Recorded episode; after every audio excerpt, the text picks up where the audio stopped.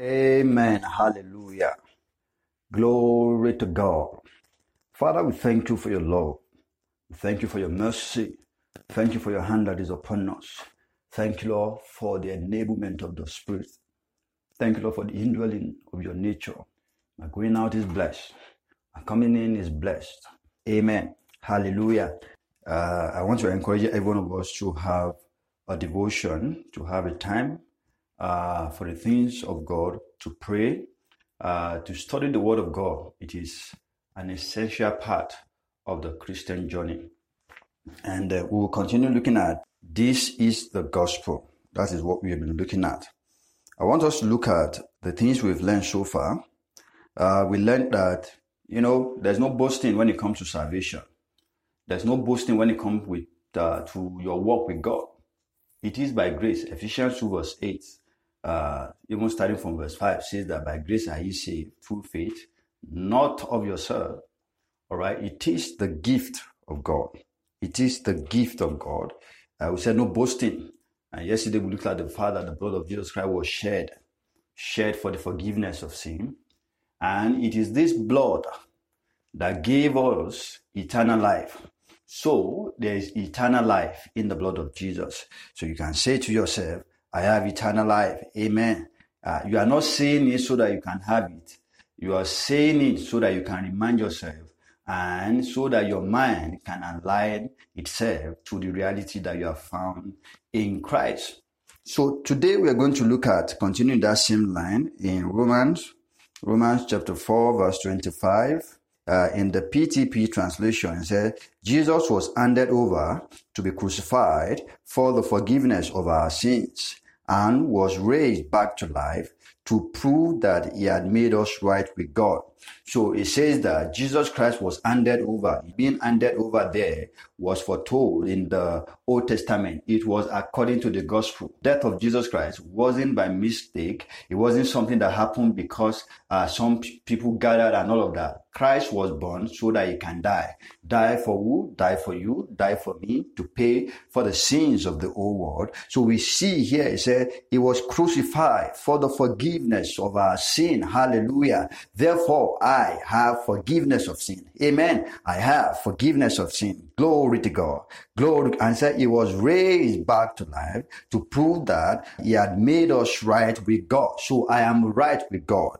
Amen. I am right with God. You can say that loud. I am right with God. Amen. Uh, let's look at Corinthians 5.21 in the same translation. Second Corinthians 5.21. He said, For God made the only one one who did not know sin to become sin for us, so that we might become the righteousness of God through our union with Him. So you can see in these two scriptures here that He was delivered. He gave His life for my life, and then now I have the forgiveness of our sin, and I'm made right with God. Amen. I am right with God. Now, your being right with God is not based on performance.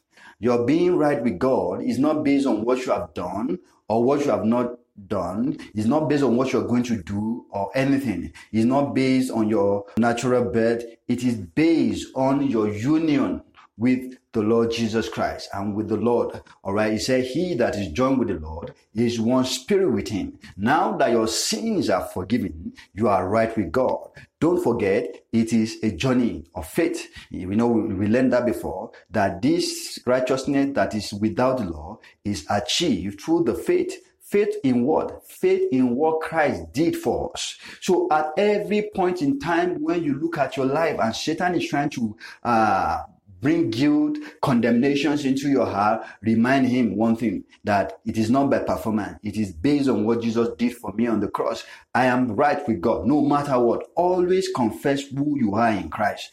Don't allow Satan to beat you on the level of reasoning and you too don't engage Satan Satan on the on the natural level or based on reasonings, based on performance, he will deal with you there. But when you go higher than that, you know who you are in Christ. You are right with God. You are one with Him. You have His life. You have His nature. You have His spirit.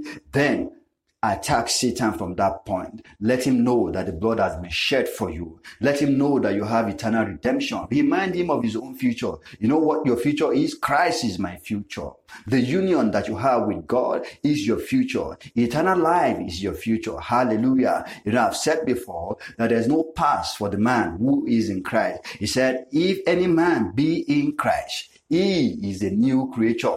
He said, the old has gone, the new has come. You are a new man. Every now and then, you are always a new man. You know why? Because you are in the union with the Lord Jesus Christ. And it is not based on performance. It is not based on your own effort. It is based on the sacrifice of Jesus on the cross. It is based on the blood of Jesus that was shed for you and that was shed for me. And there's life in that blood. Hallelujah. I have life in the blood. I have hope in the blood and I have faith in the blood of Jesus that was shed for me. Therefore, I am right with God. I have a right standing with God without any sense of guilt or inferiority or condemnation. I'm holy. I'm whole, righteous, right with God. Amen. Hallelujah. Now, what you need to do is to look at the scriptures and begin to say to yourself what God has achieved for you in Christ. Everything that was done on the cross, or everything that was done in Christ, He didn't do it for Himself.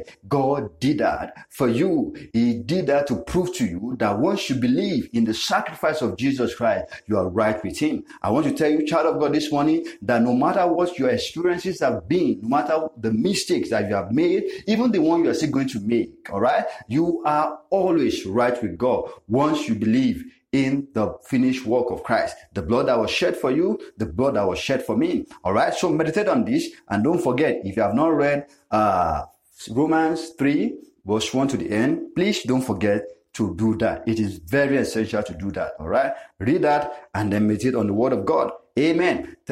We, we thank God for today.